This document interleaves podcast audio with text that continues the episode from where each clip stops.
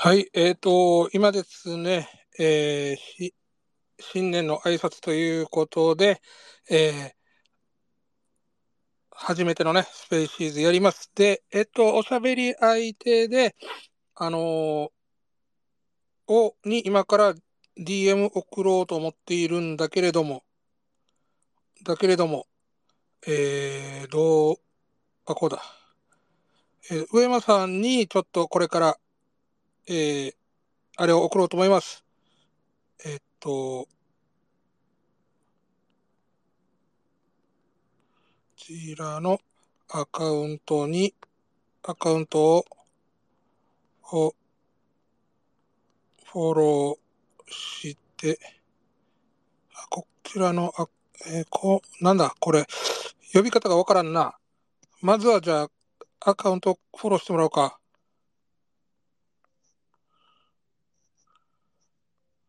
お願いしますと。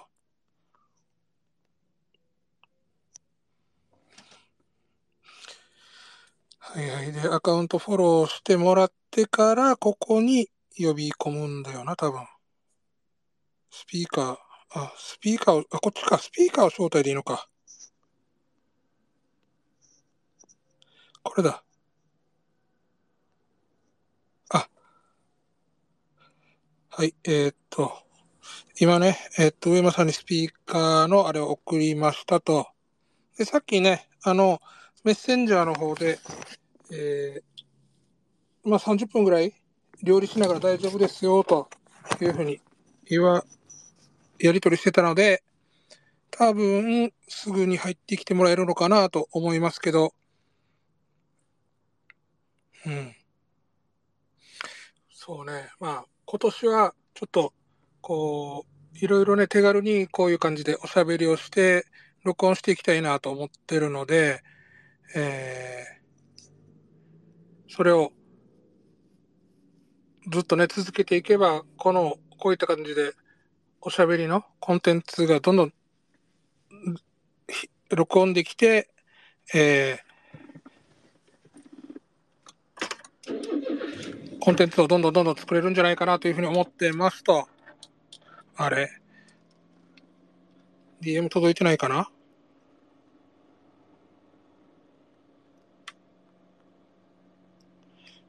?DM 届いた？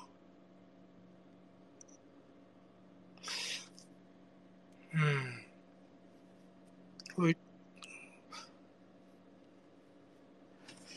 ちょっとあれだね。時間がかかってるね。まあ、そうか。音楽流しとくか。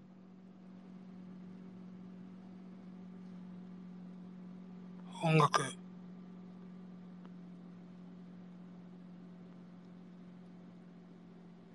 スペースで気まずいか。はい。えー、じゃあ音楽をオン。あれ？で、えー、あれこれ、これ、これ終了したら音が出てこなるな。どうすりゃいいんだノストルジャー。これでいいのかなおー、やり方がわからん。お、来た来た。えー、っと、違う。これで、この人のスピーカー。はいはいはいはい。こんな感じですかあ、大丈夫、聞こえてますよ。俺の声大丈夫ですか？あ、聞こえてますよ。はい。きイヤホンとかにしたらいいですかね？あー、そうね、イヤホンがいいかも。ここれって、あれですか、その、牛さんのフォロワーとかに表示される、表示が出る感じ？そうそうそう。今、あの、あれと一緒？あのークラブハウスと一緒？ああ、はいはいはい。懐かしい。うんうん。そういう感じのやつでございます。はいはいはい。で、あの、これがさ、録音ができるっていうのが、機能がついてるの分かって、うん。だいぶこう、気軽になんかこのコンテンツっていうのができるなと思ったもんだから、あの、今アップするのがめんどくさかったわけよ、録音して。うん。だからこれだったらそのまま放置して置いとけばいいかなと思って。確かに。だから、ちょっとその実験も兼ねて、実験っていうかまあ、どんどんどんどんこうやって日々貯めていけばいいかなっていうような感じでスタートしました。今年から。あ、いいっすね。ありがとうございます。明けましておめでとうございます。まだ言ってなかったね。はいはい。明けましておめでとうございます。はい。今、さっきさ、なんか料理作ってるとか言ってたさ、はいはい。な、な、何、何作ってんの？いや、豚の角煮作ってます。あの、お お店で売れてた別で。違う違います。違います全然違います。あの、昨日、うん昨日、昨日？あれ？聞こえなくなったな。もしもし。あ、もしもし聞こえます？ちょっと、あの、昨日の後が聞こえなかった。あ、昨日、あのー豚農家やってる木梨信さんはいはいはい。から、えっと、豚もらって、うん。なるほど。そうそうそう、バラ肉が塊でどさっとあるので、じゃあもうこれはうん。贅沢にいっちゃいますかと思って、いいね。角煮を。い美味しいよね。あの、ベニヤグ。や、うまいっすよ、めっちゃ。うんそうそうそう。で、角煮時間かかるんですよね。うん。なんかこのアク抜き油取りで2、3時間かかるんで、へえ。ちゃんとやると。じゃあ、その時にはい。鍋を見ながら、今おしゃべりっていう感じ。あ、そうそうそうそう。そうか俺自分であんま料理しないからさ、ああ、砂糖入れすぎてしまった。まあ、いっか。分量間違えちゃった。取れるか、取れる取れる。まだ大丈夫です。はいはい。あぶね。これ、話しながらだと危ないあ、いえ、大丈夫です、大丈夫です。大丈夫、はいうんうん。そうか。そうね。まあ、おしゃべりっつっても、ね、はいはい。あのーまあ、辺辺境の、あの、名護だっけ？はい、やります。あれはど、今どんな感じなの？あの、那覇のやつと変えるか、変えていく？うーん、あ、あんま言わない方がいい、これは。ないや、そんなことはないですけど、基本はそこまで大きくはテーマは変わらないので、うん。うん、ちょこちょこは中身アレンジだったり、うん。語る内容というよりも、ライブ全般を少し、あの、んバージョンアップさせようかなと思ってます、いろいろ。おーいや、まあ、だいぶ、あの、あれでも完成度高いなとは思ってたんだけどね。いやいや、でも結構やれることまだあるなって感じで、うん。実際あれ1ヶ月しか、その、制作期間が取れなかったんですよね、前回は。うんうんうんうん。だから、こんすげえな。そうなんですよ。ちょっと急ぎ仕事だったんで、うん。次はゆっくり作ろうかななんて思っております。なるほど。じゃあ、もうちょい丁寧に、そういう仕込みとか、ですね。会場作り。うん。いいなぁあの後さ、だからなんか、この辺境の後、上間さん自身は何か変化あった？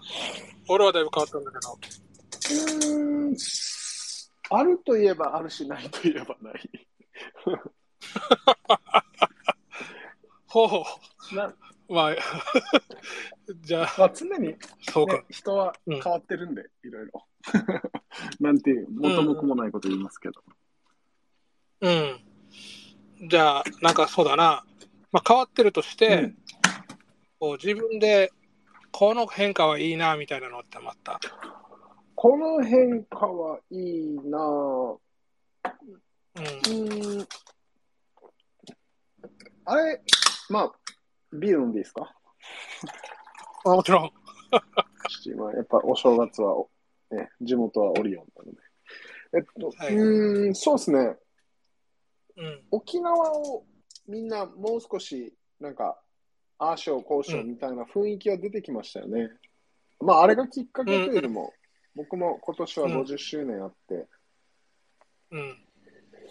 まあ考えてみたら沖縄そろそろ、なんか、リブランディングじゃないですけどね、バージョンアップのタイミングかなっていう雰囲気なんで、うん、確かに。それを意識する人が増えてきてるかなって気はします。うん。で、今回僕も年末、あの、小蛇源太さん、参はいはい。参議院選挙に出て、今、那覇の副市長になった。ちょうどね、この年末、ねはいはい。副市長になっちゃって、びっくり。へえ、へえ、へえ、あれ？小蛇健太さん？うん。えー、あれ？あのーえーデニーさんと戦った人？あ、いやいや、違うか。県知事選じゃなくて、県知事選じゃなくて、参議院選ですね、去年の。参議院、あ、なるほど。はいはいはい。で、えーじゃあそれ、うんえー参議院選に出て、で、今はうん沖縄市の副市長。あ、そうそうそうそうそう。ほうほうほうほう。なんか、面白いあれですね。まあ、源太さんはね、やっぱり、うん。ニーズありますよね。いろんな意味で。ほうほうほう。例えば？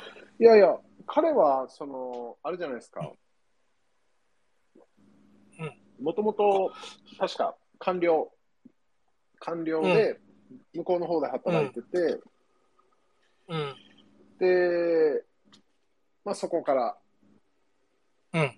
こう、沖縄の行政にうん。参加するっていう形で帰ってきてるんですけど、うん。なんか、あのー結構自治体だったり政治の現場っていうのは、その国とのパイプ役って結構欲しいわけですよ、やっぱり。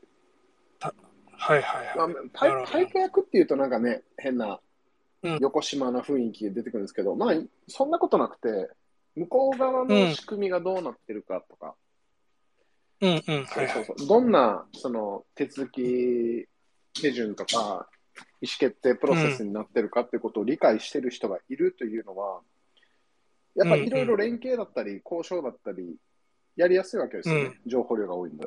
うん。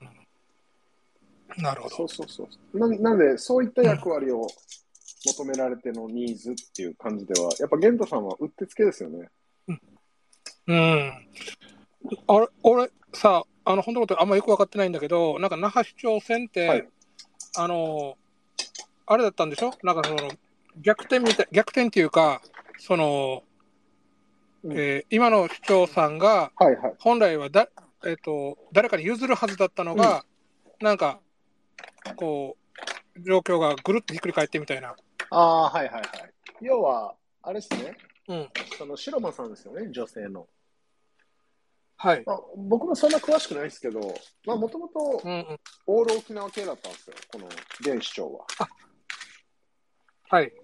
うんまあ、ただ、なんかまあ、オール沖縄のやり方にこういろいろ疑問もあるということで、うんうんまあ、それよりかは純粋に、その、市のために尽力できる人を私は選びますと、押しますと。はい。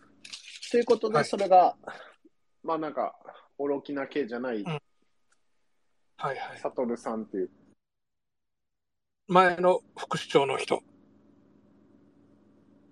あれお、切れた。聞こえます？切れちゃいましたね。あ、今、今、今聞こえた。うん。えっ、と、そうそう、前の副市長の人だよね。ああ、そうです、そうです。を推しに変わって、はい。そっちの方が当選したと。そうそうそうそうそう。で、その方のこの右腕として、小蛇さんが入ったと。えですね。そうなりますね。おー、そうかそうか。まあ、なんか、なんか面白いな。うん、これ、な、なんで今回、おーみたいになったかっていうと、やっぱり、その、本来だったら派閥で、わちゃわちゃ、その、やってた政治が、まあ、派閥を超えて、うん。うん。まあ、どっちが、その、行政区の市民だったりとか、その、投票権を持った人にとって良いことができるかみたいな、結構シンプルな問いで意思決定が出てきたっていうのは、なかなかありそうでなかったんですよね、今まで。どどうしてもこの各オール沖縄だったり、沖縄自民党だったり、うんこう、組織の倫理が優先される部分が沖縄の政治って大西多かったんですけど、うんまあ、今回、まあ、こういう組織の倫理じゃない方向に行ってると。うん。うん。今までにない動きですよね。考え方としては、だからそういった、あの、まあ、いわゆる、え哲学でいうと本質主義みたいな部分、うんうん。その理想を追い求める部分と、うんあと、実存のこのプラグマティズムみたいな、はいはその、現実にどうするのよっていうところと、その、現実よよりもこう本質というか理想を追いかけようっていうののこの2つの対立さ、はい。で、おオール沖縄がその、えっ、と、その理想を追いかけようの方だったはずなんだけど、まあ、今回はぐるっと変わっても、うんあの、実存の方を、あの、で、お実存の方を選,、選ばれたと。まあそうですね。あーちょっとこれは、あの、うん。うん今までもね、ほら、あの、辺境でもこう繰り返してきたっていうのの、あれが、一つこっちでまた新しい那覇市のパターンが出てきたんだなっていうふうにしまあそうですね。面白いで。すね。そうですうん。まあ、ただ、ただ、それはなんか、うん。その、新しい動きというよりも、実はこの動きを作ったのは、うんオール沖縄のこの4年間だと思って、うんやっ。ぱデニーさんが知事になったんだけど、もちろんこのいろんな辺野古の問題だったりとか、うん那覇軍港の問題あるんですけど、結局、うん。その仕事がほとんど前に進んでないんですよね。うん、まあ、そうう。ん。だからもっとシンプルに言うと、このデニーさん県政は、今、県民、まあまあもちろん支持もまだまだありますけど、県民からだんだん信用を失ってきてますよね。4年間何したんだっていう。なるほど。うんあの、ね、この間のひろゆきの門でもなんかあったもんね。あそうそういうそうなんですよ。辺野古に関して。うんまあ結局、辺野古もほとんど動いてないじゃないですか。現実的な。まあ、そう。ううんん。気持ちはわかる。辺野古反対。わかる。埋め立てさせるのは、その通りなんだけど、うんまあ結果的にそれも止まってるし、そもそもこの辺野古の移設は、本来的にはあの普天間の市街地の中にうん。あれだけの基地面積があって、そこで何度も事故も起きてるっていう、実際にね、命の危険とか、かなりリスクの高い状態があの放置されてる中での妥協案としてうん、じゃあ一旦それを辺野古に移しましょうっていう情報だったと思うんですよね。うんうん。はいはい。そうだね。だけど、これが理想論が強くなりすぎちゃって、いや、そもそも沖縄ばっかり基地作ってどうなのよっていう、この議論のもっと大きい枠のところを持ち出してきてしまったもんだから、結果的にそのリスクの高い普天間基地がいまだにずっと放置されてて、まうんうんあ、。その宜野湾市民はずっと危険にさらされてるわけですよ。だから、うん。この理想論を僕は掲げるのは全然構わないと思うんですけど、ただその理想の横でずっとリスクを被ってる人たちもいるという現実に対しての理想はどこへ行くんだろうっていうのは正直うん 当たり前の視点でありますよね。うんうん。そう。だだからこれさ、その、えっと、その理想をうん。押し通すために、誰かがこう、なんか泣かないといけないってう。いうんのって、それってどうなのっていう感じがあるんだよね。あの自分が理想を追いかけるだけで、えっと周りの人が泣いてるならい、それでも追いかけるわけみたいな気持ちはやっぱあるし、うんいや、なんか、でそれでも、あ、どうぞどうぞ。うん、それでも追いかけるから、これは素晴らしいんだみたいなことを言われると、じゃあ、お前が痛い目に遭えっていう気持ちになってくるわけよ。はいはいはい。うん。だからね、その、なんというか、うん、自分は経営とかやってる側の人間なんで、結構現実的な対応が好きなんですよ。うんうん好きはいなんか、結局その対立で一切誰もうんゲゲームの中でメリットを得られてないって損してるだけじゃないですか、全員。まあ、言ってみたら。全員損してるじゃないですか。だだったらそれって、うあの、良くなくないって言えばよくて、だから初めは、うん。どうせぜ全員損してる状態から、まず誰かとりあえずプラス出そうと。うん。で、そのプラスができたら、あのーうんまたいろいろ次できることも増えるわけじゃないですか。はいはい。要は資源が獲得できて、お金とか時間とかうん余裕ができてくるわけじゃないですか。うん。だからその中で、じゃあ次は今までできなかったけど、余裕ができたからこの解決問題、あ問題解決しようよとかっていうふうに、なんか順番順番だと思うんですよね。何でも。うん。うん。てを同時に望ましい状態っていうのは、すごく直感的で分かりやすくて、理想論に移るんだけど、現実そうできてないし、ほとんどのことが。うん。うん。だからこそ、こう、順番をきちんと一番最大効率化していくような順番。まずは A やって、次 B、次 C、D みたいな。本当はいきなり D に行けたらいいんだけど、うん。現実そうじゃないんだよね。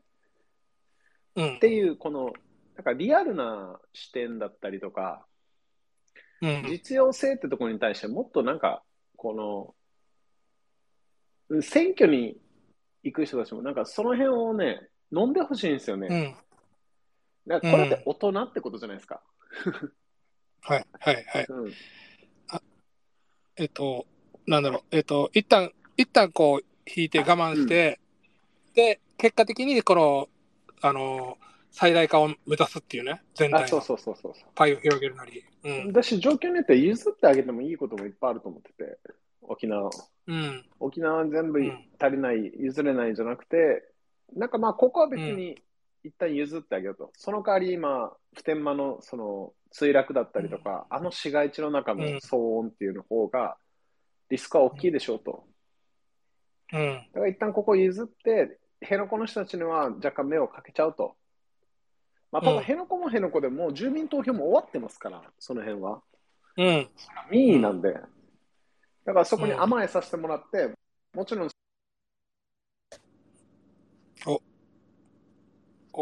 そこに、お、お、おい、ここでいいところで切れるなよ。あれどこ行った？ん？なんでや？よし。えー、上間さん、聞こえる？すみません。聞こえますか？電話が来ちゃいましたあ聞こえます？いいよ、あの、終わった？もう。あれ？あれ？電話終わった？もし。もしもーし。あれ？お。えー、スピーカー。リクエスト。えー、OK。これ今、今 OK?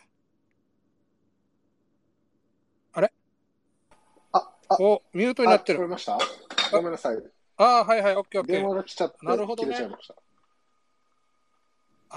スペーシーズ、こういうのもあるんだね。あの、俺も知らんかった。そうですね。スマホでやってるんで、割り込みが。うん。まあ、しょうがないから、まあ、こういうものだとして、データコンテンツ作っていくしかないな。まあいいんじゃないですか。ラフな感じ。そうよね。なんかこういう、ただのおしゃべりだからね。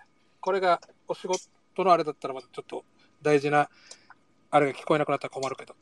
うん。うんまあ、ななんでしたっけ？で、そうえいや、えっ、と、そういう、えっ、と、や、えー大人になってうん少しずつやっていくのも、これから必要じゃないかとうん。いう話の中で、えうん。いや、だからね、なんか、うんこれを少し、もう少し広い枠の中で見ていったときに、やっぱりなんかうん本質的に問われてるのは、うちのうちの成熟だと思うんですよね。ーうん、うん、なんか、成熟。うん、あれもダメ、これもダメ、もう沖縄から基地をなくさないと、これはもう絶対許さないみたいな、うんか、たくなな態度いいんですけど、結果それがずっと沖縄に基地を残し続けてるじゃないですか、その極論が。まあ、そうね。あの、今の話だと、普天間が危険な状態をながながらびかせてるのはその態その態度だよね。そうそうそうそう。うん。私、だからなんか、その、これ結構経営とかでもよくある話で、こうん従業員に給料もっとくれと。従業員が。うんうん。ボーナスも出せと。はいじゃあ、うん週休2日もやるべきだと。社会的な、うん。その、労働者を守るという意味において。でも、ただそれを正しいんだけど、それを一気にやっちゃうと、会社ってう財務力が弱かったりすると倒産しちゃうんですよね。うんうんうん。だからその倒産しちゃった時に、あれだけこのいろんなものを要求した、そもそものもう生活基盤とかもなくなるわけじゃないですか。給料と。一番最低限の給料だったり、働く場所っていうことも。だから本当にそれって要求だけでいいのっていう話もやっぱ必要で、要は理想と現実のギャップをどう埋めていくかということに対して、うん。まあリアルな視点だし、ある意味大人な視点が絶対必要じゃないですか。うん。要は、そうだね。そう、誰かがその問題を引き起こしてて、その責任を取りなさいみたいな。で、問題はこれ、ほら、ここは問題、これも問題っていう、問題指摘を繰り返すっていうのは、実は、うんとても幼い態度なんですよね。子供と一緒なんですよ。うん。うん。うん。その、相手側の問題に対する共感だったり理解と、その問題に対する当事者意識、私たちは関係ないじゃなくて、それはそっちの仕事でしょみたいな態度ではなくて、一緒にその問題を議論していったときに、多分問題ってそんなに簡単じゃないってみんな気づくんですよね。うん。うん。そうね。で、めんどくさいんですよ。それ、うんうんうん。めん どくさい。そうそうそうそう。だ例えばさ、あの、この従業員っていうのもさ、うん。結局、あの、従業員自身がさ、一人の個人経営と考えたらさ、うん。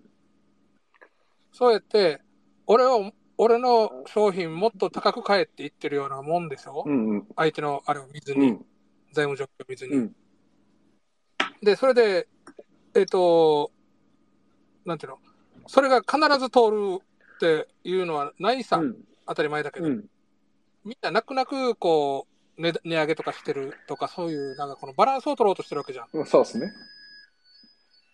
あ、こ、で、もちろん、うんあ、なんか米炊きます。ああ、なるほど。これ角煮にあ、そうそうそう。を乗っける、あれね。白米です。はいはい。で、なんだ、あのーそのバランスを取るっていうのが、さっき言った大人になるっていうか、成熟っていうか、うん。その、なんだろう。あの、一旦引いて、こう、大きくなるんだったら引いてもいいよ、みたいなのっていうのは、ちょっと、そこに余裕があるとか、精神的な余裕があるとか、我慢できるとか、っていうところだは大人だと思うんだよね。うんうんうん。確かに。とか、経営者だと思うんだよね。うん、まあ、いや、まあ、そうなんですよね。だから、それから逃げないってなった時に、その問題から。うん。やっぱ、ああうん、これは、その、すぐには解決できないねとかっていうの分かるわけですよ。うんうん。だから、時間をかけなきゃいけないし、い要はいろんなリソース、使えるお金とか、うんカードが少ないんだから、だったらもう使えるのは時間というものをゆっくり使いながら、どうにかどうにか少しでも、うん毎日何ミリでも前に進めていくしかないっていう、この途方もない積み上げに対して、やっぱ、覚悟を決めれるかなんですよね。うん。ただみんなもうそれはもう、えー、終わんないでしょうとかさ、いつまでやっても、めんどくさいとか、そういうのにおののいちゃうじゃないですか。うん。うん。あの、最近やっぱ思うんだけどさ、僕らさ、言葉とかさ、うんお金とかさ、その時間をショートカットする方法をいっぱいみ作り上げて、うん。で、それが当たり前。うん。本来、すべて時間がかかることなのに、うん。うん。全部その、お金とか言葉とかで、その、はいなんだろ。レバレッジを効かして。うん、そうそうそう。だからそこにちゃんと気づくと、うん。気づくタイミングじゃないのかなと。うんうんうん。こんなさ、あのーほら、筋トレしてさ、筋肉太くするのはさ、時間かかるわけさ、そこをさ、ステロイド打ってさ、ボコボコって太くしてさ、それはけ健康に悪いよっていう、うんうんうん。ある程度はいいんだけど、その、なんていうのかな、その、体、けん体が、体自体はちゃんと、この解毒作用とかもちゃんと免疫とか持ってるから、うん。体が持ってるその能力以上の、そういう薬物で、ショートカットしてしまうと、うん。やっぱぜ全体が危なくなるっていうか、うん。うん、なんかもうこれ、これは今言ってるのはもう地球全体ね。はいはいはい。あの、うん。だから言葉とかがさっき言ったこの理想とかの部分だろうし、言葉とかお金がうん。理想の部分だし、それが今あまりにも行き過ぎてて、うんあの、まあ、実際にね、こう、時間をかけなきゃいけないことを全部吹っ飛ばしちゃうから、うんなんか、あの、バランスがむちゃくちゃなってるっていうか、こう全体がぶっぶっ飛びそうになってるというか、はいはい。なんかそんな感じがしてる。じゃあどうするって言われたらちょっと今思いついてないけど、うんうんうん。でも気づいた人がゆっくりゆっくりなんかちゃんとこうじ自力をつけていくような感じなのかなってうん。思ってる。いや、まあ、うん。それでいくと沖縄もその今回の那覇市長選のあの話とか、うん。うーん、まあ、いろいろ、そろそろ沖縄の次の50年どうしようよみたいなのをみんながうん。語りたがってる雰囲気も出てきたっていうのは、うん。うん。まあ、そろそろ気づいたんじゃないですか？その理想論に寄ってるだけじゃダメなんだってことに。うん。うん。結局寄ってしまっても、現実4年間とか何も、うん。何もって言ったらあれだけど、その目に見える形で成果が出ていないってことに対しては厳しく評価しなきゃいけない。自分たちも。うん。ダメなものはダメ。できていないものはできていないっていう認める勇気みたいなのもやっぱ必要だと思ってて。うん。で、今言った通り、グシさんが、じゃあ俺もどうしたらいいか分かんないけどっていうのと、あれで、うん。そう、じゃあどうしよう。もっともっとアイデア出さなきゃいけないし、要はうん思考しなきゃいけない。考えなきゃいけないんですよ。うん。うん。そうね。そういうタイミングなんじゃないですかね、今年は。今年というか、この。ここ何年か。あ、そうそうそうそうそう。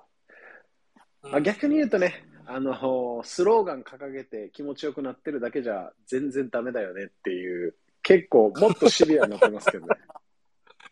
ああ。ノーモはスローガンですよね、沖縄に必要なの。いや、沖縄じゃないですねお。日本全体の政治に必要なのはこれですね。あの、ポポエム禁止にしてほしいですよ。ここから結構個人的な話ですけど。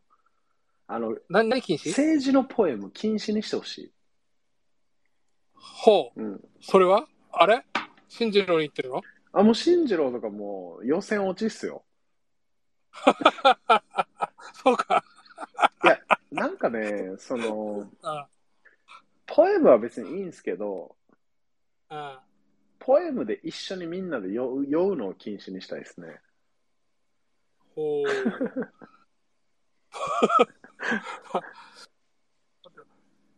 いやいや、なんで、なんでポエムかというと、うん。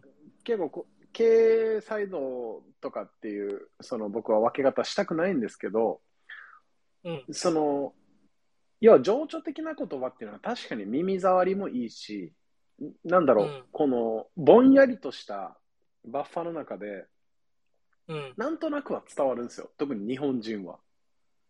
うん。うん。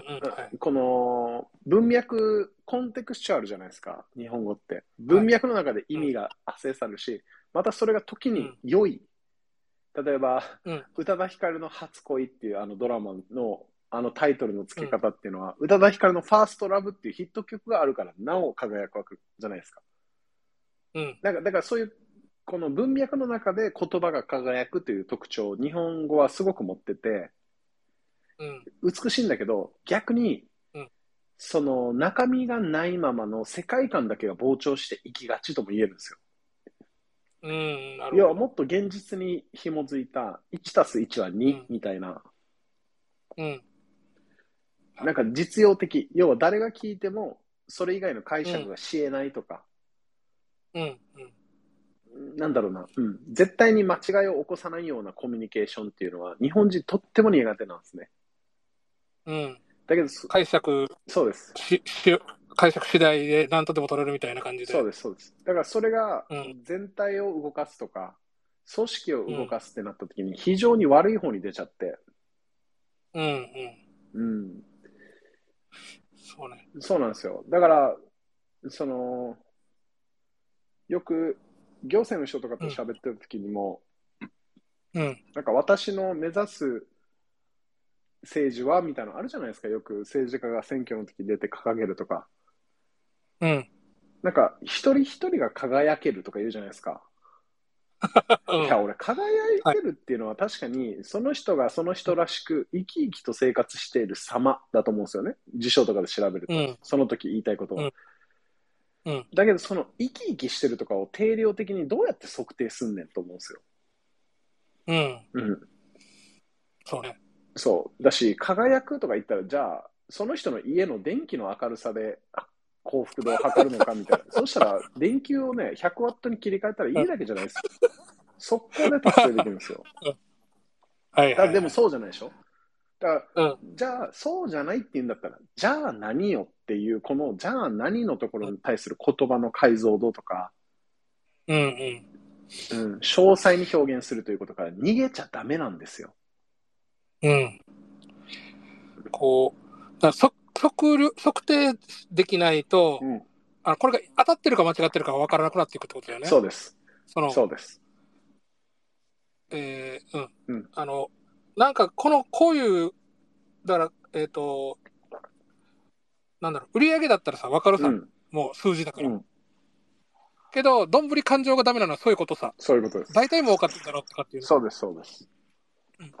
で、それでもう見せ潰すっていうのがわ経営者は分かってるから、そのなんだ全部数値化して、この自分のワンアクションが何何を動かすのか、どの変数につながってるのかみたいなところでね。そうです、そうです。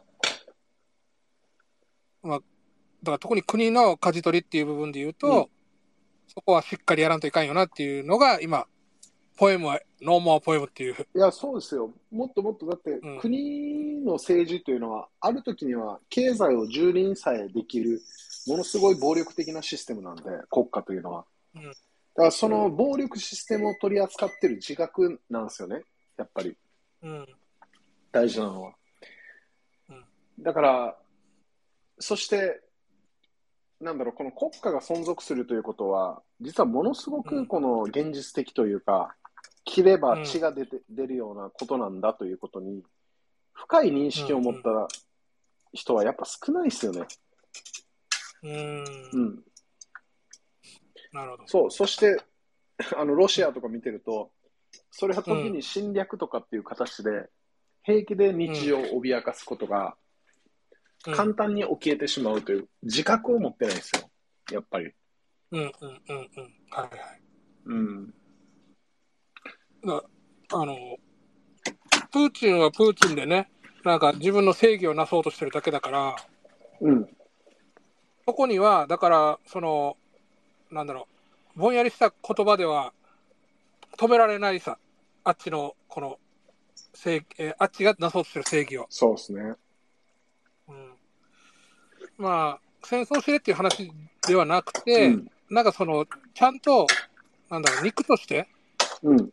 この、ぼんやりした思想だけじゃなくて、ちゃんと骨とか肉とかをしっかり持っとかないとうんいかんのに、うん今ずっとなんかね、あのーぼんやりとした思想ばっかしがやって、うんえっ、と、骨と肉の裏付けがないと。そうです、そうです。うん、で、えっ、と、まあ、人ってさ、やっぱさ、この雰囲気とかにだいぶ、あれされるものだから、うん。あの影響されて行動するさ、うん。だからなんかやっぱりそういった、あの、数値とか肉とか骨とかそういうものをちゃんと、に沿って動くような人っていうのが増えていかないといかんよね。まあそうですね。だからやっぱリアリズムだと思うんですよね。本当の意味での。うん。だから、じゃあさ、これさ、このリアリズムってさ、うん。どうやってみんなが獲得できるようになるのかな？うん、これは難しい問いですね。うん。やっぱ、俺、俺、俺さ、この辺境でさ、はい。すごい勇気をもらった部分ってさ、はいやっぱ上山さん自身のさ、あの、なんていうの、告白だわけよ。うんうんうん。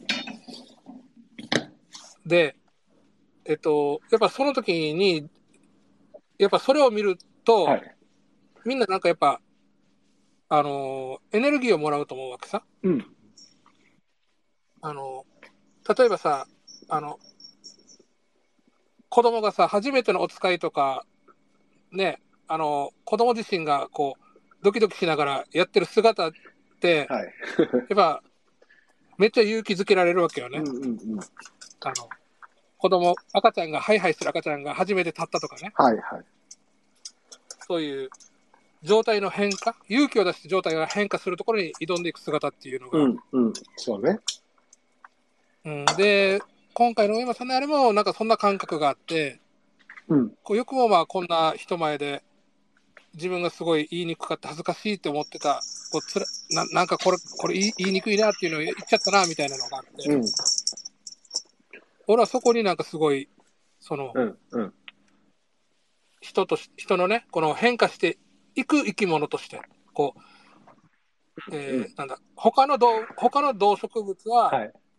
ゆっくり変化していこうとするんだけど、人間はこの言葉とかでとかでより激しく変化しようとしてると。うん。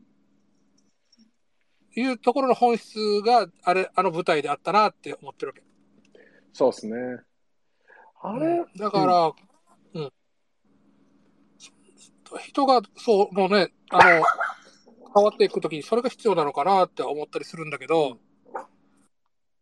まあでもこればっかりは、うん、無理もできないよなっていう気もあって。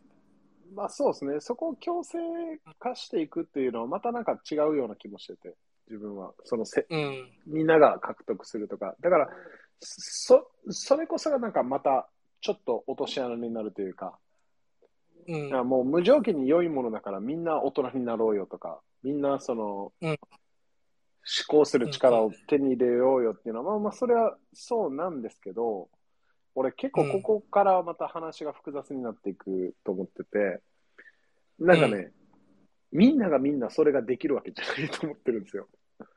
うん。だからうん。はい。みんながメッシになれないのと一緒で、やっぱ適性とか、その人の遺伝的特性だったりとか、うん。そうそういうものも踏まえて、やっぱり得意、不得意っていうのは正直人の個性の中にあるので、うんだからそれを踏まえて、まあ別にみんながやらなくても政治だったり経済ってう機能しますからね。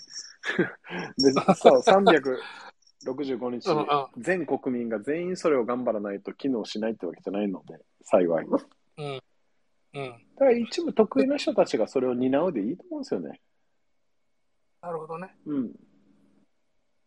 そうまあいわゆるスタートアップに身ぐるみ全部突っ込んでいく人とか、そんな感じなのかあ、そうそう、そういう人もいるし、な。うんうーん、そうそうそうそうそまあまあ、いろいろ、いろんな面でそういう人、得意な人がそういうことをちゃんとやればっていう。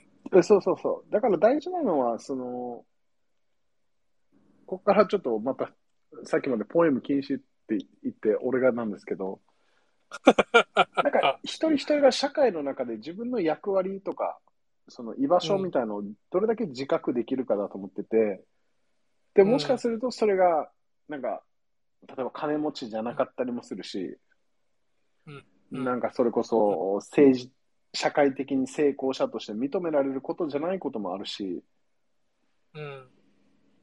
うん、だから、なんていうんですかね、うん。その競争とか比較の中での居場所という形ではなくなるので、なんかね、本当に決めの問題なんですよね。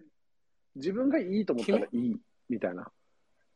うんうんでもなんか、その中で確実に自分が充足感を得られてて、幸福感を感じられてる領域があるというのであれば、うん。いや、それは素晴らしいことですよね。そうだね。うん、だからそ、そこっていうものがあるよということとか、自覚だったりとか、そういうのを社会の中で個人がどれだけ見つけられるかだと思ってるし、うん。うん、だからうん。自分も辺境をやったっていうのは、あれ正直け、うん経営者ムーブとしてはもう、もはやわけわかめじゃないですか。なあの、天ぷらと全く関係ない。そう、全然関係ないです。だから、うん何得、誰得みたいな。はい。まあでも自分は、その、なんだろうな。あれってね、結局自分のやりたいことと、うん。うーん、その必要とされてることと、うん。できることと、かつお金になることを4つ組み合わせた結果があの辺境なんですよ。うん。あれちゃんと利益出てますから、あの公演。はいはい。すごい人数、あの、チケット売っちゃったなって思ってて。いやそこはね、ビジネスマンなんで売りますよね。ちゃんと。はいはいはい。マーケティングもして。だから、うん。でも、なんか、だからこそ自分の個性が際立ったと思ってて、うん。なんか、今までこう経営者としてキャリアを積み上げていくと、やっぱり経営者うん。お。電話だな。そう、経営者の中での評価ってなっちゃうと、やっぱ競争だし、なんか軸がずらせないんですよね、あんまり。うん。じゃあお前、利益いくら上げたの？とかね。うんうん。はい。うん。だから自分はあえてこの辺境で狙ったことは、自分のポジショニングを意図的にずらしに行ったっていう側面はあるんですよ、正直。うん。そう、だから経営者の上間義和じゃなくて、もう、上間義和というジャンルを作りに行ったって感じですよね。うんうん。なるほどね。で、多分同じことをすると、うん。真似し、上間さんの真似とかって言われるじゃないですか。フはいォロワーとか。うん。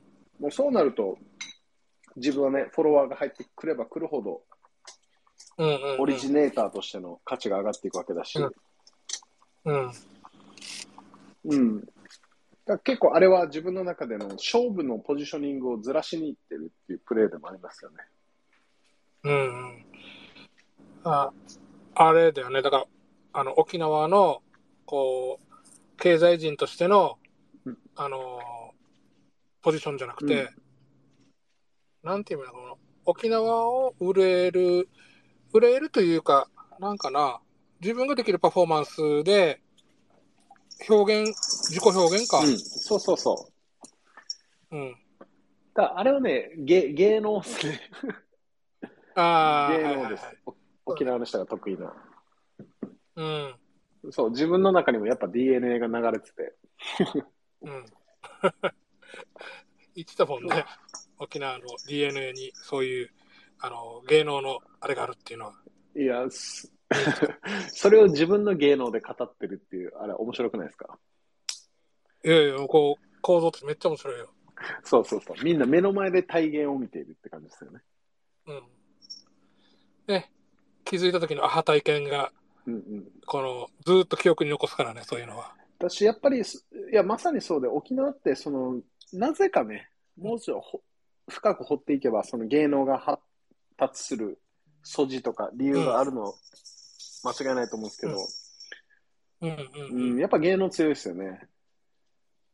そうだね。な、えーっと、だから芸能とかってさ、そのさっき言った肉体的な、こう、プラグマティズムの部分に、あの、その、なんていうの、えー本質的な、うん。なんていう、えあの、物語とかさ、そういう、あれをつけることによって、うまく融合された、あの、哲学だなっていう感じがあるわけ、そういう表現、芸能は。はいはいはい。えっと、ね、えーだからその、実存だけ追いかけていくと多分機械とかになっていくし、あの、本質だけ追いかけていくと、さっき言ったポエムみたいになると思うんだけど、そのポエムと機械をガッチャンコして、人間がそういう、あの、舞台上で、例えばみんなで合わせて動くとか、もしくはこうやって視覚とかいろんなものを使って、相手のあのマインドの部分に何かこう影響を与えようとするっていうのはね、なかなかだからこれまあ昔の人から当たり前のように分かってたことなんだろうなとは思うなそ芸能は。うんう。だし、なんか、エンタメを選択したのは、マーケティング上の理由からっていうのも結構大きいんですよ。ほうマーケティングね。そうそうそうそう。やっぱり、うんなんか物を売るときって、うん。よく CM とかで、これは何とかが何ミリグラム入っててとか、車だったらはいはいはい。エンジンの回転数がどうとか、走行距離がとか、雪国で走れるみたいなスペックを売っても、あれぶっちゃけ売れないじゃないですか。まあ、うん。はいはい。そうだね。そうじゃなくて、なんか例えば、なんか映画の中で主人公が吐いていたとか、ああ、うんうんうん。なんかそういうはいエンタメの中で消化されていったときに、初めて消費者はなんか、好ましい、うんプラスポジティブな感情を伴って消費していくじゃないですか。うんそうだよ。スペック勝負になったらね、もう常に、あのーだから身を削ってスペックを追いかけ続けるみたいな話になっていくわけだから、ね。そうそうそうそう。私、現代っていうのはもう結局物、そのスペックとかっていう、その純粋なものの魅力っていうのはどんどんなくなってきてるんですよ。だから NFT とか、その、形なきものに対する、ね、競争曲が始まるわけじゃないですか。うんだから物理的な機能性に関してはもう飽和してるのはもうずっと前から言われてるんですけど、これはもう間違いなくて、うん。だからそのみんな物理的なものの中にさらに精神的な付加価値を求めてブランド化していくわけじゃないですか。うん。だからそうなった時に、この、自分が売るもの、チケットにしても、やっぱり、うん初めは講演、セミナーをしようっていう雰囲気だったんですよ、実はこれ。ああ、舞台上で？そうそうそう、よくグシさんとかと、うんサピエンス電子の話とか、哲学の話とかするじゃないですか。うんうんうん。なんはいか。ビジネスとかをもっともっと考えたときに、やっぱそういう深みって必要よねってよく話するじゃないですか、うちら。うん。うん。だからそれをどこかで体現したかったんですよ。うんセミナーとしてね。うん。ただ、なんか、どんどんどんどんじ、だったら、あんまり実用的なセミナーやっても、うん。この、同時に多くの人に届けるっていうのは難しいんじゃないみたいな。はいはい。そう。どちらかというと自分はその、高、高付加価値な商品をめちゃくちゃ絞った経営者に売るっていうのが、その、うんうんビジネス書はやってることなんで、それと真逆をやろうとしたときに、多分同じやり方通用しないだろうと。うんうんだから、じゃあどうやったらたくさんの人に届くかってなったら、うん。その、エンタメだったんですよ。うん。なるほどねそうで。す、そうです。だからそこにアートの力が必要だったし、音楽の力が必要だったし、うん。うん。そこにポエムの力が必要だったんですよ。なるほどでも。それ考えたら政治っていうのは、それを前提にしてからうんポ,、ポエムになっていくんかな。もしかもししたらね。かしたらね。うんうん。みんなを、こう、に分からすためには、やっぱり、この、ガチガチの数字出されてポカンとする人にも、そういったうんポエムだったらなんか通じるかな、みたいな感じもあるんじゃないかな。あるかもね。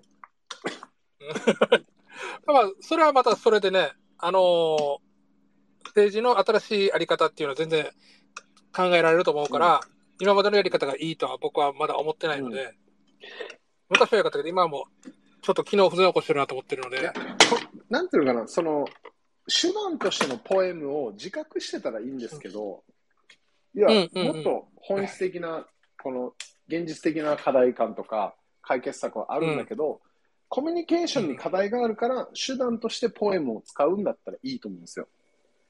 はい。はい。ただもう、すべてがポエムになってしまってて、本人も一体何が言いたいのかよくわからないみたいな、はいはいはいってなっちゃってるのが問題じゃないですか。うん。そうだよ。今もね、だから、編曲やったのはもう手段としてエンタメを選んだわけで、うんポエムがやりたかったわけじゃないもんあ、ね。そうです、そうです。うん。うん。はいはいま。なるほど。という感じでしたね。まあまあ、でも、うん良かったのは、あとは、先輩の経営者から、だいぶうん。年上の、いや、うん。あれはね、その、辺境に対して、現代版のクドチだねって言われたんですよね。え、クドチクドチ、それは知らないな。クドチっていうのは、あれなんですよ、この沖縄の民謡の、うん。その、ラップみたいなジャンルがあって、へえ。ですです。こう、生活をテーマにしながら、こうんう、。シンプルな三味線だったり太鼓の音に乗せて、このフリースタイルでどんどん語っていくっていうのがあって、まあまさにラップですよね。ああ、フリースタイルな。うん、はいはいはい。そうそうそうそう。へえ。そう。なるほど。いやーだからって言われたときに、ああ、やっぱ自分も結果的にこの DNA の中に、その、うん沖縄の芸能の本質みたいのがやっぱ眠ってて、自分で作り上げた表現だと思ってたけど、結果的になんか、うんなんか、あれになっててまあまあ、昔と、あの、だから、なんだ、モデルというか、幻幻想的、ま、同じ、さ、昔の人でも同じ形の人間さ、やることにさ、そんな、いきなり、大体同じだと思うよ。どっかになんか似たようなものはあって、芸能として。そうそうそう。やっぱ繰り返されてんだよね、同じことうん。が。ごめん、ちょっとさ、今もう俺、電池切れそうなので、今日は一旦これで終わろうね。はい。はい、じゃあまたまた今年もうんよろしくお願いします。美味しいあれ作ってください。OK です。はい。また今年もよろしくです。はい、よろしくお願いします。はい。では、はい、はい。終了。